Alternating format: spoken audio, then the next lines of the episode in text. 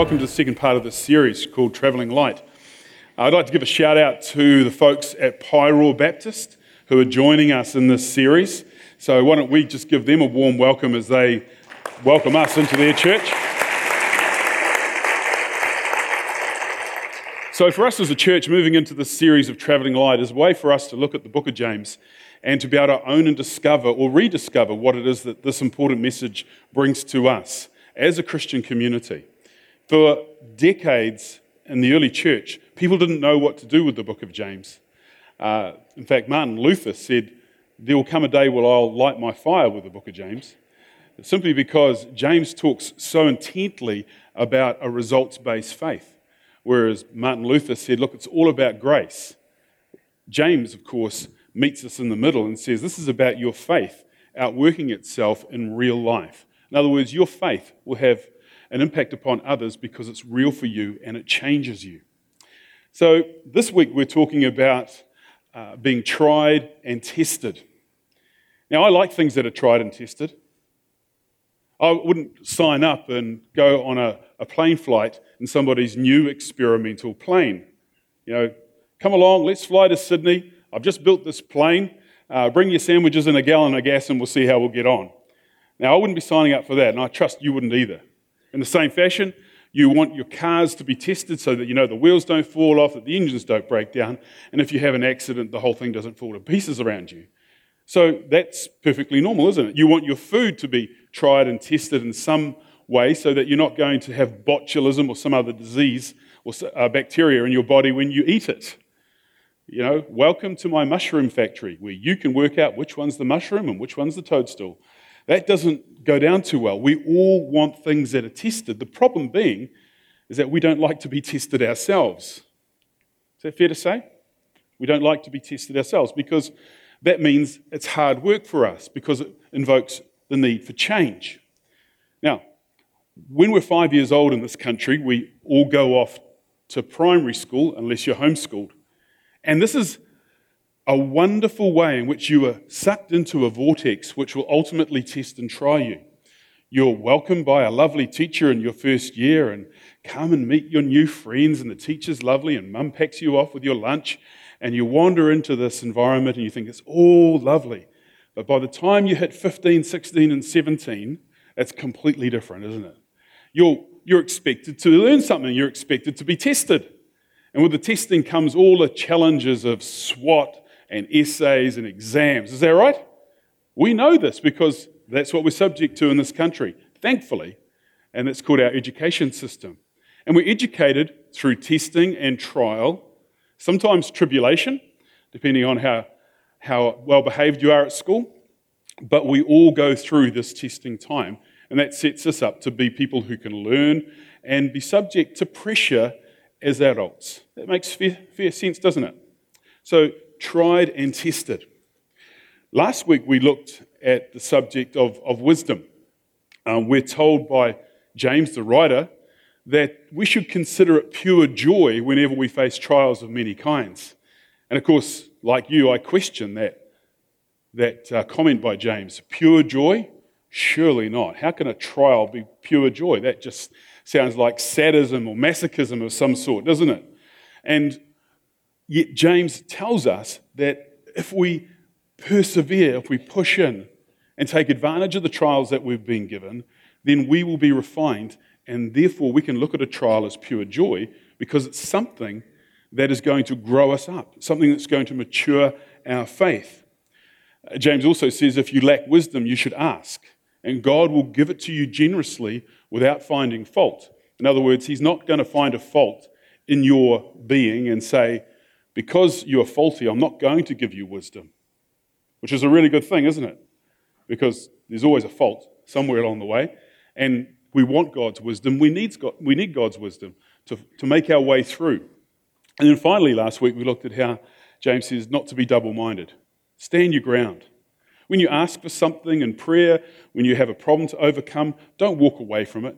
Don't be double minded. Just face up and look to God for the answer. It's so easy to say, God, I really need this to be fixed in my life, and then to walk away and not seek the answer. You know, we change the problem, we change the dynamic. We say, Lord, I really need help with this friendship. It's not going too well. And then we go, ah, forget it, God, I'll just find another friend. That's double mindedness. You see, persevering is what grows us up. And we all have challenges in our life. We can have health challenges. Uh, you know, we're all subject to decay, the Bible says, because we live in a fallen world. So we will have issues in our lives that are going to cause us a trial. Uh, we can have relationship problems. You know, all relationships go through difficult times. You know, you get married, but thankfully, after about 40 or 50 years, it comes right. And, and you find that those trials have caused you to mature and to grow. Is that right? Um, and you can have financial problems, real or imagined. Real or imagined. Uh, you know, because we live in the Western world, sometimes our financial problems are more imagined than they are real. And they're subject to our own imagination, sometimes vain imaginations about what we feel we deserve.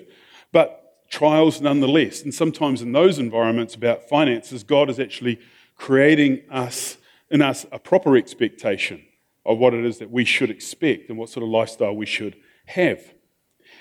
So, James goes on to say in verse 12, this is where we pick up from last week, he says, Blessed is the one who perseveres under trial, because having stood the test, that person will receive the crown of life that the Lord has promised to those who love him. Okay, so we're told here that if you persevere, you will stand the test, and then you will receive this crown of life. Okay, the Bible talks to us about five different crowns that you can receive, and I'm not going to go through them all, but these are crowns that result out of our life here on earth. Uh, crowns subject that have been subject caused us to be subject to um, persecution, and so we get a crown of life. This is the one that James is talking about here. So it's quite interesting that we look at what perspective our Christian faith is held at there doesn't seem to be much of a bridge between this life and eternity. James here is fusing the two together, doesn't he? He says, Look, you know, what goes on here has a reward in eternity. And he seems to switch from one to the other quite easily. We, have, we struggle with that because we see this huge, huge gap, this huge gulf between this world and the next. James doesn't see it that way for obvious reasons.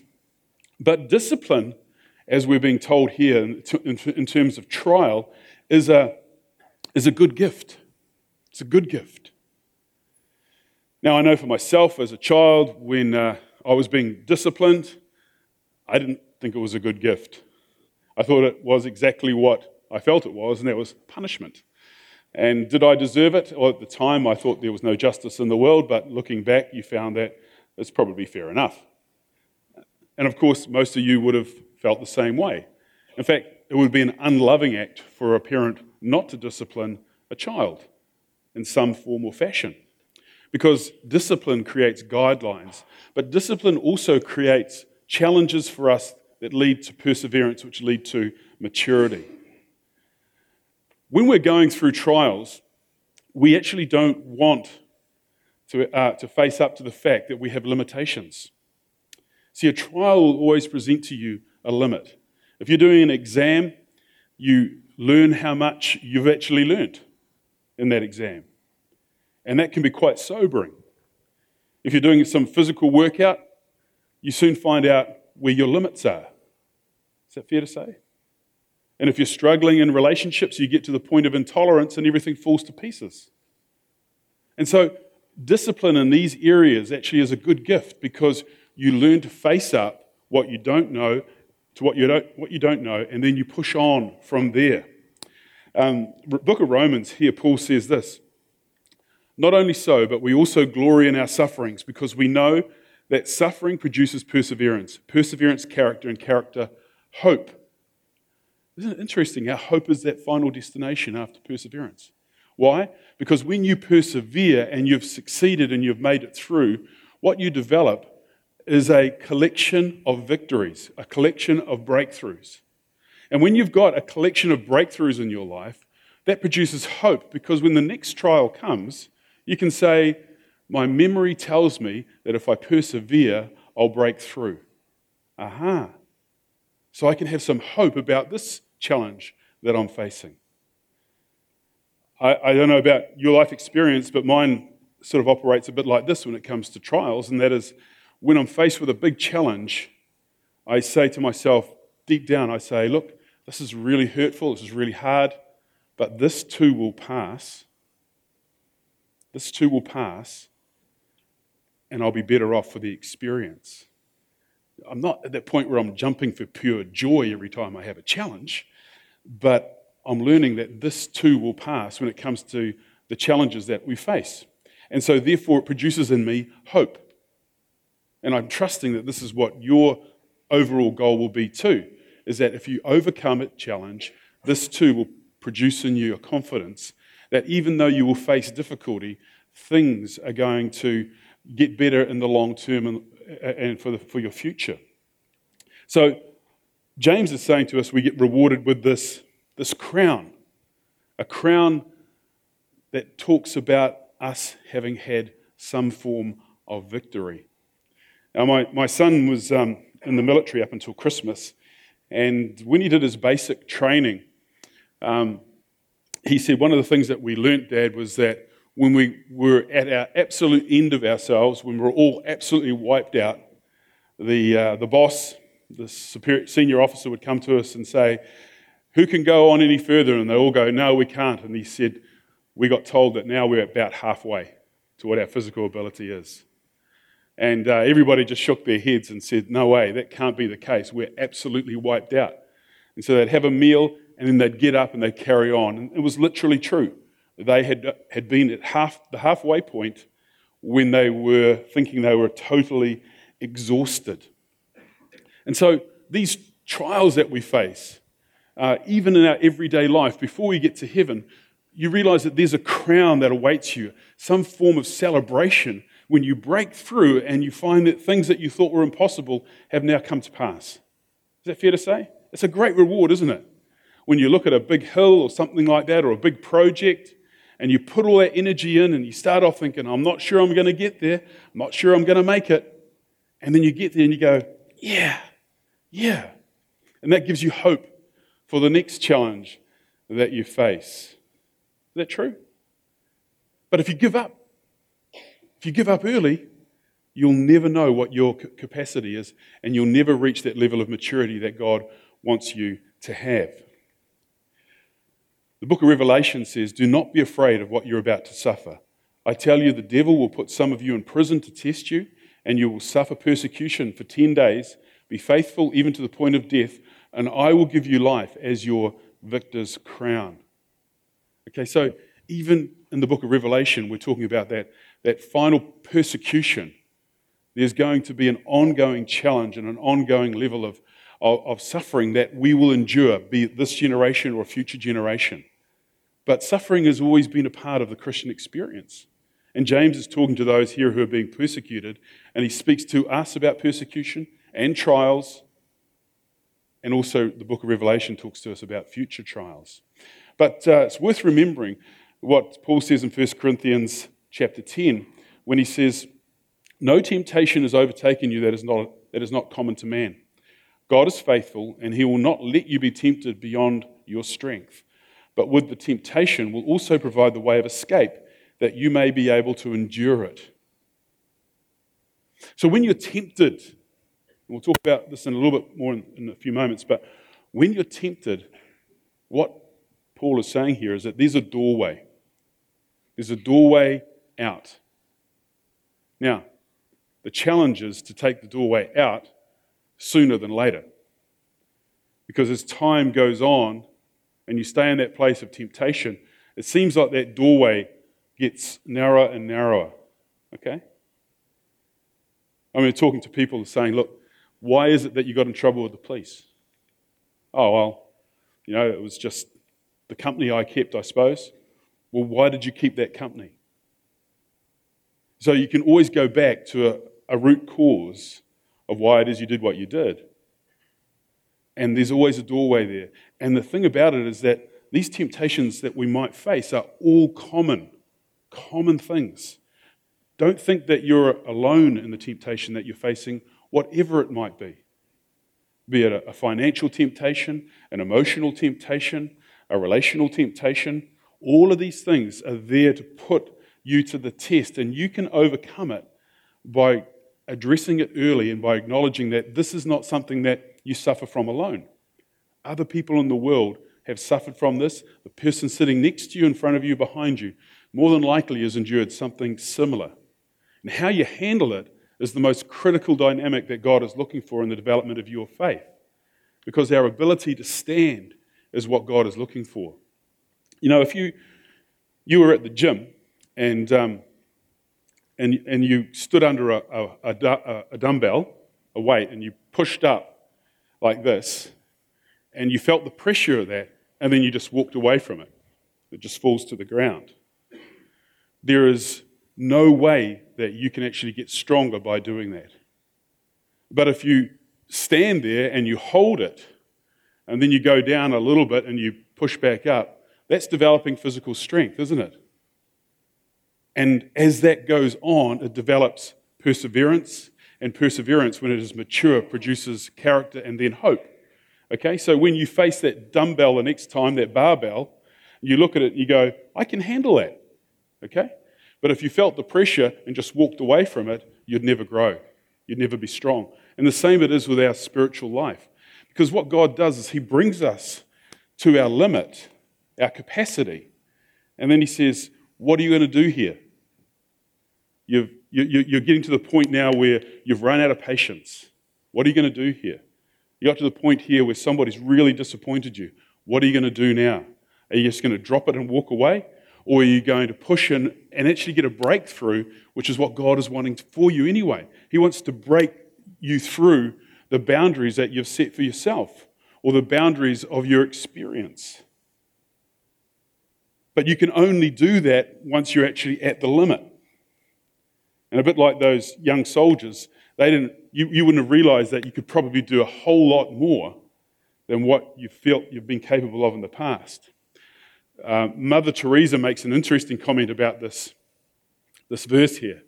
She said, Yes, I believe that God won't take me through anything more than I can handle. I just wish He didn't trust me so much. Yeah? I wish He didn't trust me so much. And we often feel like that, don't we?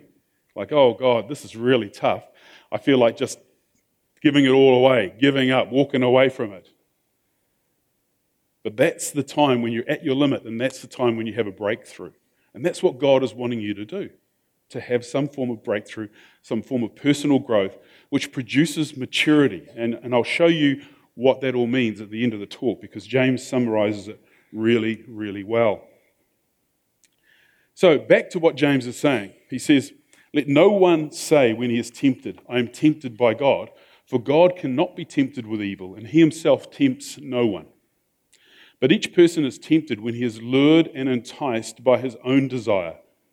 Then desire, when it is conceived, give birth to, gives birth to sin, and sin, when it is full grown, brings forth death.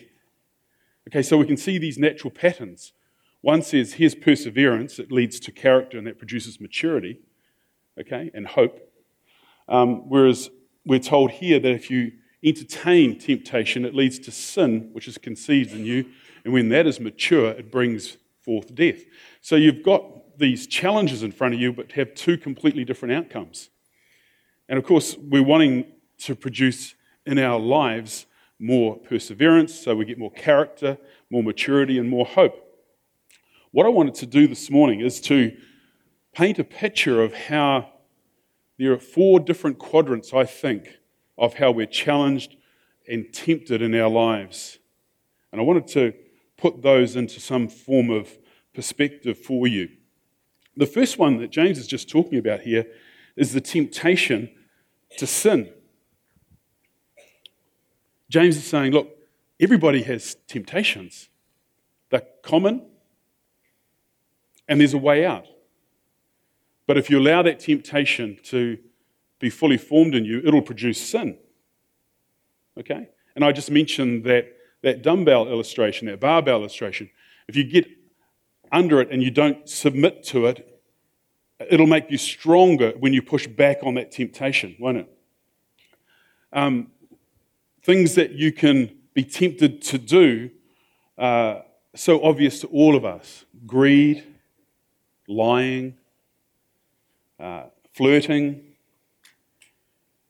Uh, just, well, I don't need to name them because they're common to man and woman. Okay?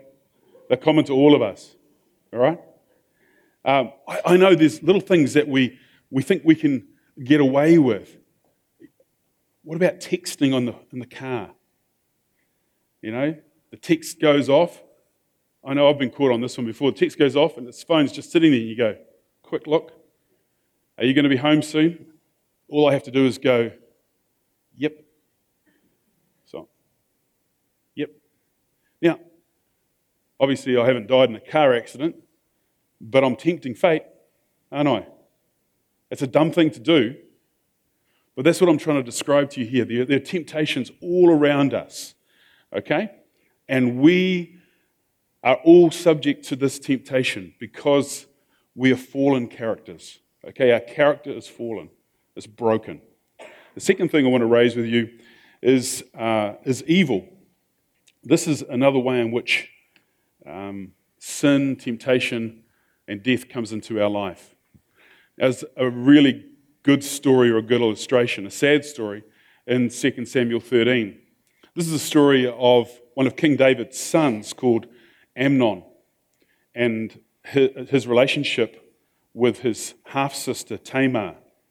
The story is quite involved and it's explained to us at some length. But Amnon plotted to have sex with his sister because she was so beautiful, his half sister. Ooh, that's right. Glad someone said the obvious. Okay. Um, and so the story explains how he plotted to, to have his way with her in her bedroom. Okay? And then the story tells us that after the event, after he raped her, it said that he hated her, he despised her in his heart as much as he had loved her before he raped her. So that is a perfect definition of what lust looks like. Okay? So here is evil being plotted and planned and outworked in a situation of sexual molestation, rape. Okay, and ultimately, Amnon pays for that with his life. But this is evil. This is pure evil. And Tamar is the victim of this pure act of evil. Okay, so we can, we can understand evil relatively well. Okay, the next one I want to talk about is misfortune. In the Greek and Roman days, there was a god called Fortuna, a goddess actually. And the whole cult around worship of Fortuna is that you would go to the temple and you would pay money or you'd make a sacrifice of some sort with the goal that fortune or Fortuna would smile upon you. Okay, so pretty simple arrangement, really, isn't it? Make a sacrifice and then you look for good fortune to smile upon you. This is where we get the word fortune, and in this case, misfortune. And I've put in there the story about the Tower of Siloam, but that's actually a two part story. And I just want to read to you a little bit about it because I didn't put the scriptures up here, but I think it's important to hear this that Jesus is addressing this challenge amongst the Jews of the day. They had this mindset that if things went badly for you, clearly you must have sinned. Okay, pretty, pretty simple theology, really. If life went bad, you're a bad person. If life went, life went good, you're a good person. Bit simplistic. And Jesus is addressing this, and I'll read it to you from uh, Luke's Gospel, chapter 13. It said here Now there was some present at the time who told Jesus about the Galileans, those are the people of the area, whose blood Pilate, he's the, uh, the Lord over that area, really, had mixed with their sacrifices. Now, this is a very poetic way of saying some Galileans got slaughtered in the temple. Okay, so they were in the temple making worship sacrifices to God. And some soldiers came in and put them to the sword. So their blood was mixed with the blood of the sacrifices. You can see the, that sort of artistic way of saying they were slaughtered. And so the argument was, or the question was, how come they died? What had they done wrong to deserve this? particularly given that they were in the house of God when it happened. Okay? So Jesus picks up this conversation and then he goes on to say, um, Do you think that these Galileans were worse sinners than all the other Galileans because they suffered this way? I tell you not. But unless you repent, you too will all perish. So, what he's saying is, let's look at a bigger picture here. They died, but I'm here to talk about eternal life. Okay? And that's a greater reality than the one that these folks experienced in the temple, the death they had in the temple. And so Jesus is raising the conversation, but he's raising the dynamic in such a way that he's saying, You've got to think of, of eternity. You've got to think of the big picture of life. And then he raises a further argument equal to their argument to prove the point. And he says this I tell you, um, did those, who, those 18 who died when the tower in Siloam fell on them, do you think they were more guilty than all the others living in Jerusalem? So, the folks Jesus was talking to were talking about those who died in the temple. Jesus was saying, Let me tell you another story which we all know. 18 people were sitting, literally having lunch, as the historians tell us, under a tower, and the tower fell over for some reason, and those people all died. Were they more guilty of sin than anybody else? No, they weren't. They suffered misfortune. Misfortune. And we know what misfortune looks like it's somebody in the wrong place at the wrong time. Okay? How many of you know of somebody who suffered misfortune? Wrong place, wrong time. There was a death on Friday night up above the Wairoa River Road there, uh, about 7.15, 7.30 last night. I don't know the details, but I suspect it's a little bit of wrong person, wrong, wrong place, wrong time. And uh, a 70-year-old man was killed. So that's misfortune. And then there's this final one here I want to talk about and that's the result of living in a broken or a fallen world. I've talked a lot about this in this last year because I think it's a really important thing to make sure that our faith is well and truly informed about this. But sickness happens. We can't explain it. It doesn't mean you're a, you're a, you're a worse sinner than anybody else. It just happens. And yesterday, as it happens, we had a, a, funeral here for Christine Gilmore, who's been in the life of the church for over 20 years. And she died of motor neuron disease, a disease that the medical fraternity don't know how it happens, how you get it, and they can't cure it. It was a fantastic send off, just absolutely wonderful with her seven children celebrating her life. It was a, it was a beautiful experience. But she has suffered from the fact that we live in a fallen world. Now, look, um, for the purposes of your small groups, which I know a lot of you are involved in, I've gone and taken this, this slide and we've had it printed out, okay, just for a, a starter for 10 during your small group discussions. Um, but in the middle here is the vital question that always surrounds this, and that is the question about the goodness of God. Where is God? Where is God when I'm being tempted? That's what James is answering for us. Well, he says, no, look, God's not the one who tempts you. It's actually your fallen nature. You, you've got enough capacity within yourself to actually generate enough evil thoughts or evil ways to deal with that need to be dealt with. And, uh, and when it comes to somebody's free will, like Amnon, we're subject to other people's evil. Misfortune, we live in a world where stuff happens. We build towers, we have wars, these are the result of our own free will. And then we live in a broken world, so sickness and death ultimately kicks in at some point. And so these are the things that are surrounding us in our life, but in the midst of it all, we find that the goodness of God is challenged by these things. James is wanting to say to us, this is not about the goodness of God. We can't challenge the goodness of God because of these things. We live in a broken, messed up world with His free will, and we're subject to de- disease and decay. And if we're ever concerned about the goodness of God, the most compelling thing that the scriptures leave us with is a picture of the cross. For God so loved the world that he gave his one and only Son. And I know for myself, when I'm going through a difficult time, when something just seems to make no sense to me, and I really can easily doubt the goodness of God, I look at the bigger picture and I go, yeah, but Christ sent his son to die for me. Okay? My life is a trial. Things are bad, they're difficult, I don't understand it. But what I do know is that if God sent his only son for Jesus to willingly die for my sin, for my eternal uh, place and position, then it's not for me to doubt this good God, is it? It doesn't make sense. My two and a half inches or less of grey matter is not going to work it all out. But I see this powerful image of the cross. And that tells me that God is good. James 1 13 to 15 says, Let no one say when he is tempted, I am tempted by God. For God cannot be tempted with evil, and he himself tempts no one. But each person is tempted when he is lured and enticed by his own desire. Then desire, when it has conceived, brings birth to sin, and sin, when it is full grown, brings forth death. Realizing and owning our own capacity to sin is the first step to avoiding it. Small temptations lead us into evil. It's really, really easy to think that we would never do that. Yeah?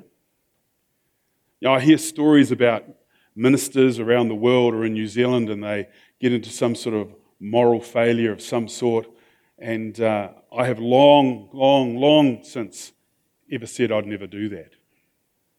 I've said, There I go, but for the grace of God. And I remind myself that whatever somebody has failed at, I too could fail at that. Because the moment that I let my guard down and think that I've got a moral superiority or some level of stability above and beyond my brothers and sisters in Christ, that's the moment I become vulnerable. And I'd much rather walk in a posture of humility and say, That could be me, but for the grace of God, that will give me the ability to be alert and to be aware of the challenges that I face and not to think more highly of myself than I ought to. I've seen wonderful men and wonderful women fail, as you have too. And so, realizing our own capacity for evil and sin is really, really important. When I was at Baptist College, our um, principal, Brian Smith, led us through a discussion one time. And he painted a picture for us of uh, a pretend picture, and he injected himself into it a story of Nazi Germany. And he created a story of situation and circumstances where he painted himself into the story to the point where he was now a prison guard at a concentration camp, willingly participating in the murder of all those people, Jews and, and, and, uh, and, and those who are unwell and infirm and the aged. And what he said is, I too have the capacity to do what we think is pure evil. And for me and for all my classmates at the time, we went, You're a bad guy. No, we didn't. We realize that, yeah, we too all have this capacity. We all have broken, sinful natures. And so we need to guard ourselves from situations getting out of control where that seed of, of, of, of uh, evil gets a hold of us and grows within us to the point where we're doing something that we just never thought we were capable of. And situations and circumstances can create that, can't they? We're wise to this. Um, Romans chapter 7 tells us the same thing in very, very simple terms. It says, Paul says, I do not understand what I do, for what I want to do, I do not do, but what I hate, I do. How many of you been there? Eh?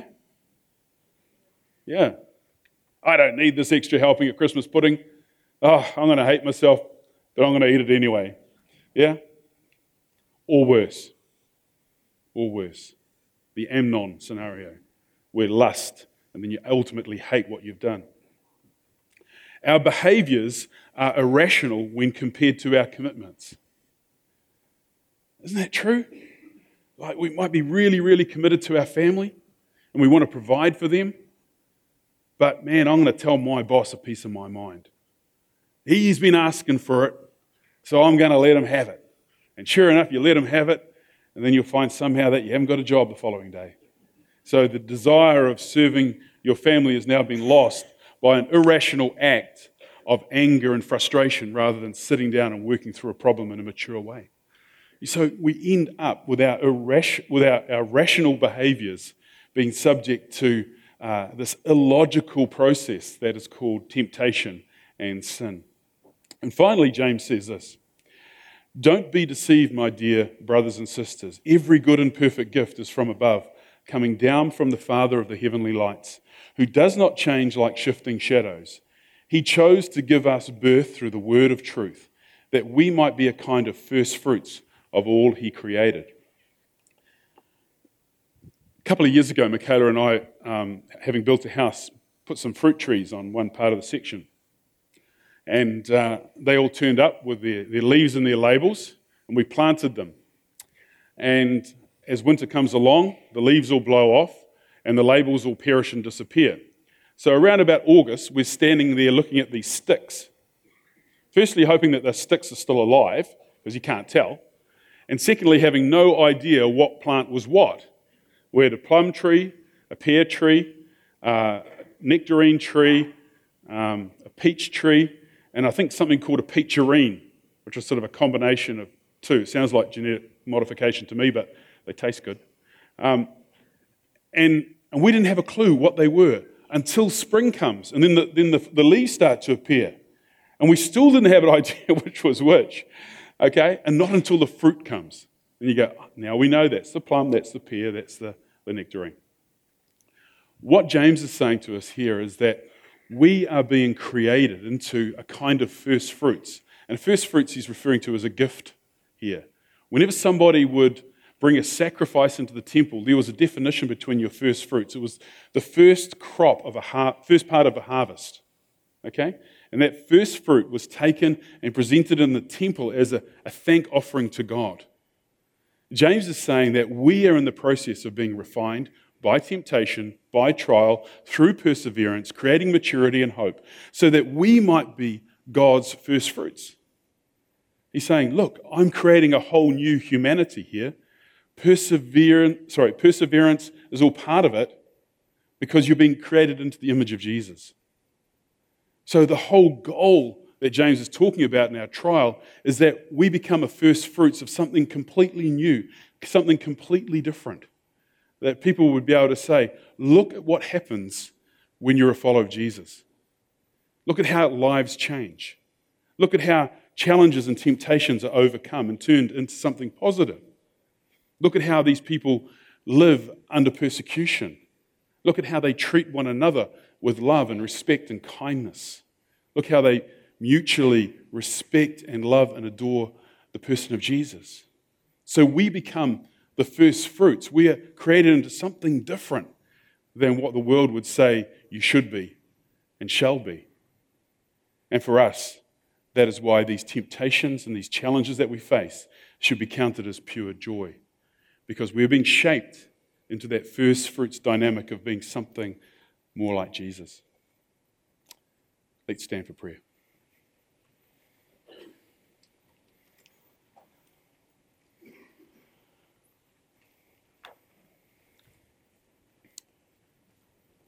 Father, we, we give you thanks for Scripture, which in this case today just looks like a mirror a mirror of our own human experience, where we are tried and tested, and sometimes in very surprising ways.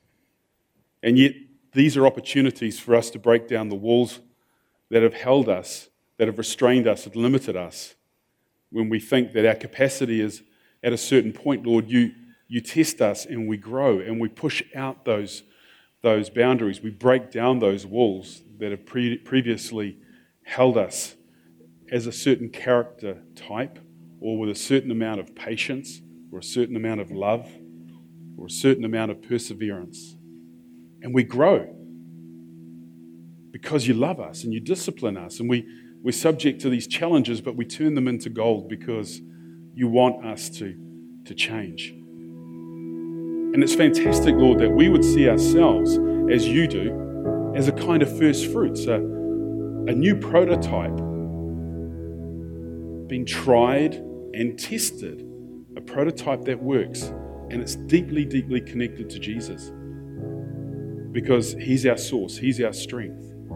And He makes the trials in our life something that we can we can look to and smile and say, hey, I'm going to be shaped into the person of Jesus in a greater way because of this challenge that's in front of me. And so, God, we rejoice with James because he saw what it is. Sometimes it takes a lifetime for us to see.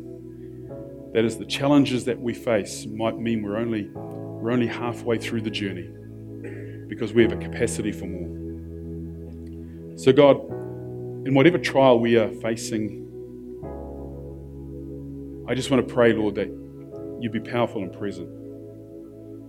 That people here would commit their way to you. To look at those challenges in the eye and say, what would Jesus do? And how can I grow through this? How can I lead this process through in such a way that my character is changed and the end result is hope? God, we, um, we just invite you to be a part of those difficult times in our lives and to remind us that your love is never ceasing and that you'll never forsake us and you'll never leave us. We ask all of this in Jesus' name. Amen.